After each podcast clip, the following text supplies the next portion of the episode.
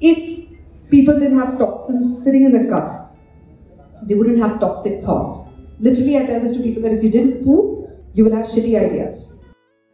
Hi, I'm Dr. Dimple Jangra. I'm your podcast host, and I welcome you to A Gut Story. This is a podcast, a platform where we're going to discuss healthy everything a healthy body, healthy mind, healthy emotion, healthy energetics, and a healthy spiritual journey. We're going to also discuss stories of courage, grit, confidence, discipline, and patience that helped several people overcome tragic events in their life and physical trauma. And we're also going to learn from several natural sciences like Ayurveda, naturopathy, homeopathy, yoga on how to reset our body back to good health and bring ourselves back closer to nature. Welcome to A Gut Story with yours truly, Dr. Dimple. She left, and a week later, she calls saying, I'm up for it. Let's do what you have in mind. And I was like, Really? I didn't think I'll ever see you again. From that day to this day, it's been four years, Poppy has done every single masterclass that I ever released on Prana Academy. Every single 10 masterclasses she did with me, every single treatment that my clinic had to offer, every single friend of hers received my phone number, every single friend. I know all her friends. There's not a single friend left in a group that doesn't know me or I don't know. She was speaking more Ayurvedic stuff than me. Like I didn't want to drop the V word and the P word and all. She was dropping all those words and I was like literally looking and I was like, is this the same Poppy I met four years ago? But this is what Ayurveda and yoga does, right? Once you get hooked onto it, it's a ladder that you keep climbing upward. It's not a horizontal walk from this city to another city like how we do in our life. Yoga and Ayurveda, these sciences have been designed to not just let go of your physical toxins, but also your mental and emotional toxins and prepare your body for meditation so you can attain salvation. We see a lot of yogis getting obsessed with yoga poses and yoga clothes and they're constantly taking pictures. I was like, you've hit a roadblock. You've not understood the purpose of yoga and Ayurveda. It's actually to attain a state of meditation so you can attain salvation and break the cycle of life. Do you know why asanas were created? Most people think that yoga is, firstly, it's not even yoga, it's called yoga. We have to write yoga because English may uh, hai If you write yoga, then becomes yog. So yoga, in yoga, yoga is a way of life, as you rightly said, to attain a state of meditation, sadhana, samadhi. Asanas were just created so you are able to reach that state easily. People think it's a workout and that's what yoga is. Staying fit, having a good body, like you said, six pack, even during Panchkarma, all of that, right, in Ayurveda or yoga, these things are byproduct. Yes, you will have fabulous skin, you will have a good body, but that's a byproduct. What it's going to do is what it did for me during Panchkarma, which is bring you to your center. And people fail to understand. That brings me to a question I've been wanting to ask you. What about people who, so I'm convinced of the pros of it, and I'm an ardent believer, and it's science, it is science. How do you convince people who who are not believers? 500 years ago, we were doing everything right. Suddenly, we've got so many things wrong in our diet and lifestyle. It coincides with the fact that 500 years ago we were ruled by the British. Now, I'm not putting the blame on them entirely, but I'll tell you what happened during the colonial rule. When the British arrived, the East India Company, they allotted a lot of funds for sciences that were taught in English. So only sciences that were taught in English were funded, and they received R&D funds to do research and development, publish papers. And those who studied any science in English were doctors that could make money. So Ayurveda, which was still taught in regional languages, because it had a Gurukul system, you know, where the Guru passed on the education to the student verbally. It was verbatim. It was a Gurukul concept back then, right? Most of the content was all by memory. And Ayurveda was taught in the form of shlokas, which even I haven't had the opportunity to read. I just read Viruddha Ahara and I was so taken away by it that I ended up researching it for like six years and it became a book. Just one small part of Ayurveda became a book for me. So you can imagine how deep it is. Ayurveda was taught in the form of shlokas, like how you do Bhagavad Gita, Aditya Hridayam, Vishnu Sahasranamam. Like that, Ayurveda was also taught in shlokas and it was studied at 4 in the morning, 5, 6 in the morning. The freedom fighters in India took a huge stance against the British, saying If you don't fund it, we'll put money out of our pocket to save Ayurveda. So there was a small group of people in Kolkata who managed to preserve Ayurveda in the form of books from their own pocket money. They put money out of their pockets. And when English language came, Western medicine came into India. Western medicine came into India, diseases also came into India. There's a saying that when you take Western medicine, you have to take another set of medicines to recover from that medicine. And who said this? Not me. Western scientists said this. Right now, what is the rate of healthy people in the US? Only 2.4% of the population in the US are healthy. This is the actual number, only 2.4%. 97.6% of the people in the US are diseased. And I got a shock in 2014 when I was in the US. Every third advertisement was for a drug for anxiety, stress, and it would start off with, you know, very nice footages of people walking around in the forest saying, I feel calm, I feel happy, da da da. And then there would be a voice going really fast saying that these are the side effects of these drugs. And the second ad, every third ad is a drug for anxiety, and every second ad is a lawyer saying, Did you get cheated? And I was like, Wait, 2.4% of the people are healthy. This is a land of pharma. Where did pharma come from? It was born in the US. Where did capitalism come from? The rest of the world is socialist, we are democratic. That's where capitalism came from. Okay, so I'm not blaming the British and the Americans, but unfortunately, the whole world started looking towards Western sciences for answers, and Eastern science was forgotten. And trust me, you, everybody there is now looking towards Eastern sciences for answers because they're so sick and tired of being in pain, being diseased. They're taking flights, going down to Kerala and doing treatments, and not telling anybody about it because they probably feel shy about telling anyone that I did an enema cleanse or something, you know. Out there, people actually think friend's brother in Germany. He went up to his sister. He said, "I have a problem. I think I'm diseased. I'm sick. I'm to die." She's like, "Why?" He's like, "I went to the bathroom yesterday, and I went to the bathroom today, and I went to the bathroom day before also." He's like, "I've been going to the bathroom every day. I think there's a problem." He didn't even know that's normal. This is a grown-up man in his 30s. He didn't know that eliminating waste is a daily process. This actually happened, and his sister was a German teacher in uh, the American school, and she was my student at the point in time, and a patient. And she told me, saying, Can you believe my brother just said that? Like, how do I deal with him when he's obese and unhealthy and sick to look at? He's got skin diseases, he's got heart issues, he's 30. And he thought eliminating waste on a daily basis means he's going to die. Constipation, colon health issues is the most common disorder in the West. And this is the root cause of most diseases, right from cancer to clinical depression to common cold to diabetes and lifestyle diseases. It all begins in the colon and gut health.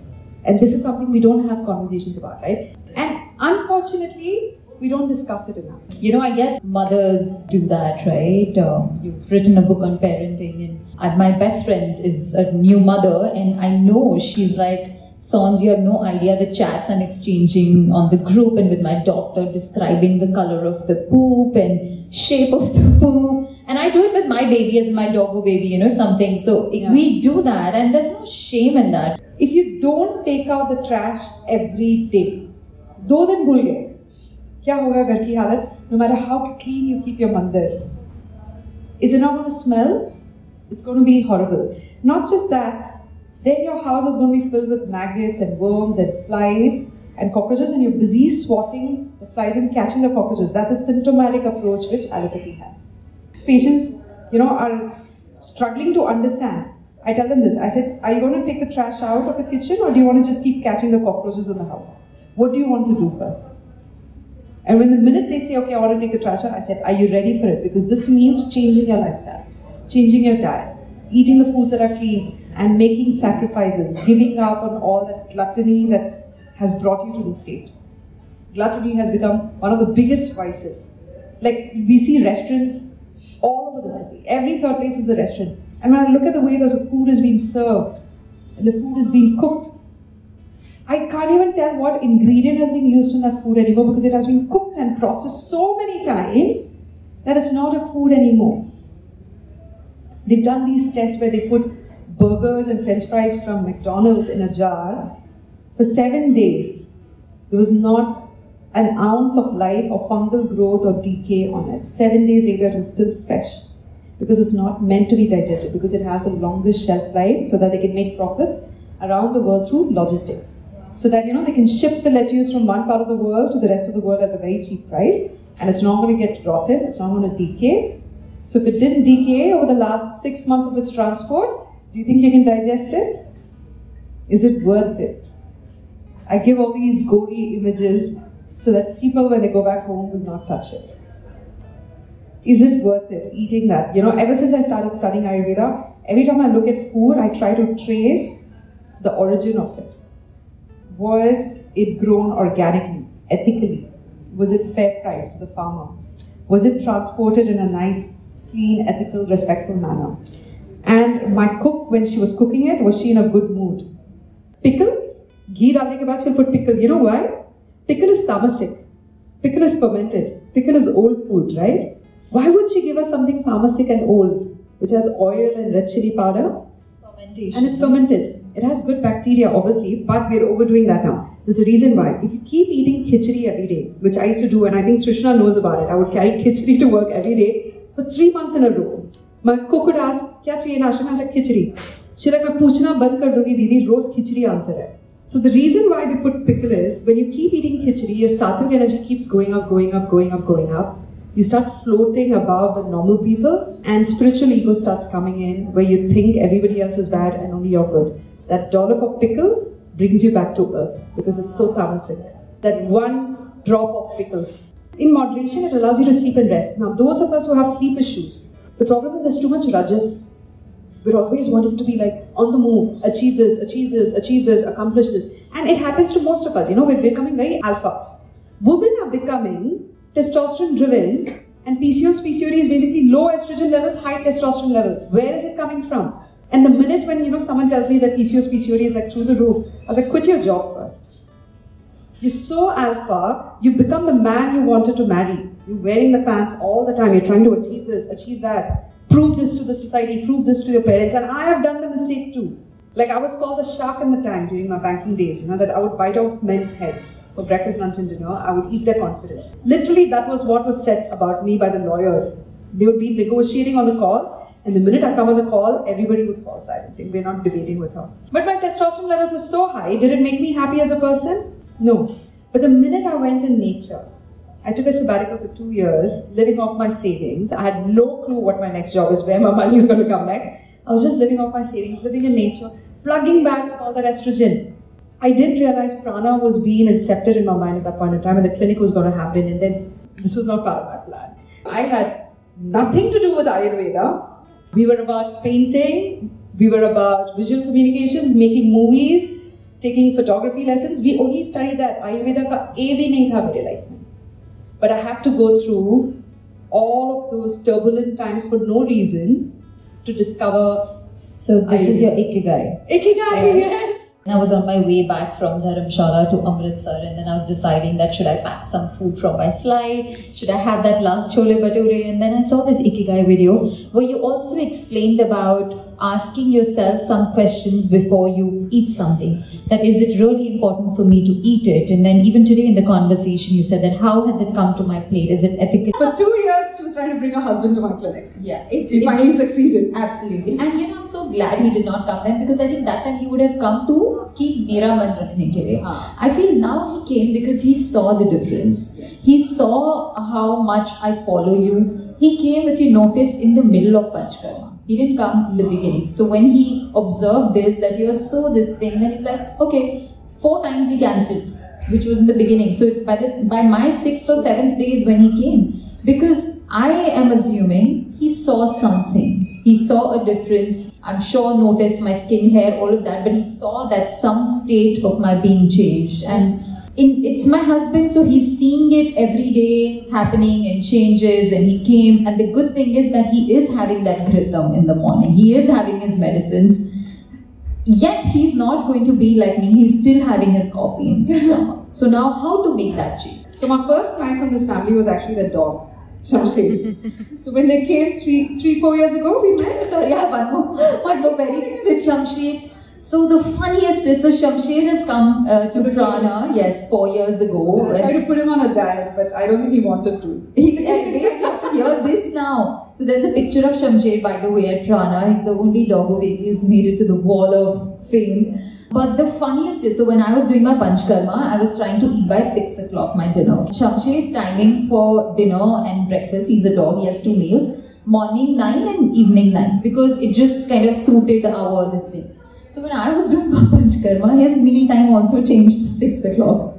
Because I was like, जल्दी जल्दी इसको भी खिलाओ मैं भी खाऊँगी 10 बजे तक to sleep. So Ashish is like, तुम्हारा पंचकर्मा हो रहा है या शमशेर का पंचकर्मा हो रहा है? And Shamsher's meal timings have also changed now permanently. So he eats with me in the morning. Sonali got into Ayurveda.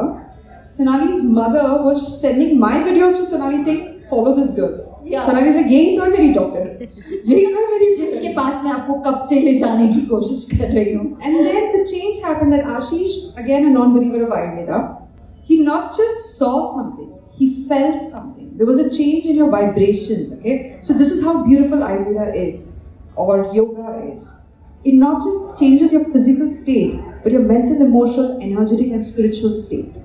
Your energy changes. Have you felt when you're sitting on the mat? What, what do people say? Come to the mat. Come to the mat. Literally, as if it's some kind of a flying carpet of Aladdin's. Come to the mat for an hour.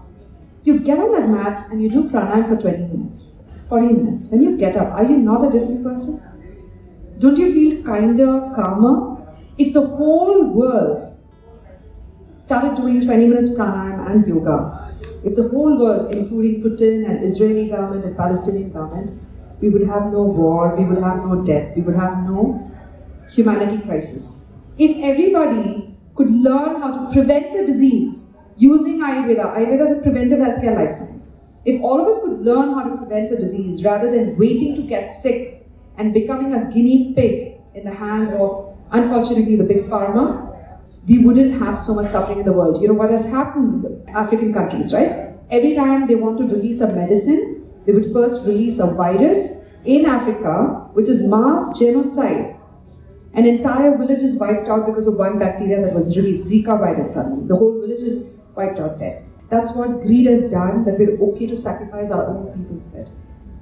If people didn't have toxins sitting in the gut, they wouldn't have toxic thoughts. Literally, I tell this to people that if you didn't poop, you will have shitty ideas. Because it's gone to your head, all that poop, all that waste. The same blood that is circulating to your colon is now circulating to your brain. Simple logic. If all of us had a clean gut, clean intuition thus, clean memories and clean emotions thus, because this is the second brain, if all of us had yoga and pranayama in our life, if all of us had the power to prevent a disease, this world would be so much a happier place. Like I haven't had the courage and guts to make a comment on social media. Someone even wrote to me saying, "Good doctor, are you not going to speak about the genocide?" I was like, I don't know what to say literally. Like this is us hurting each other. Have you ever seen animals engage in war? No. We have sadly become worse than that because we're in a state of disease here. We're in a state of disease here now. We're in a state of disease at a body, mind, emotion, and energetic level, and thus our spirituality has been destroyed. So Ashish felt your vibration. He just didn't see you. He felt your vibration. Can you imagine a non-believer of Ayurveda for the last four years? He has not come to my clinic. He cancelled the appointment four times in the last two, three weeks. Showed up to the clinic on his own and said, I'll do this. Doctor, I'll do this. I'm exactly eating what you say. And your dog has changed his eating style. That's a testimony to the fact that one person changes, one educate one woman, you can educate an entire nation.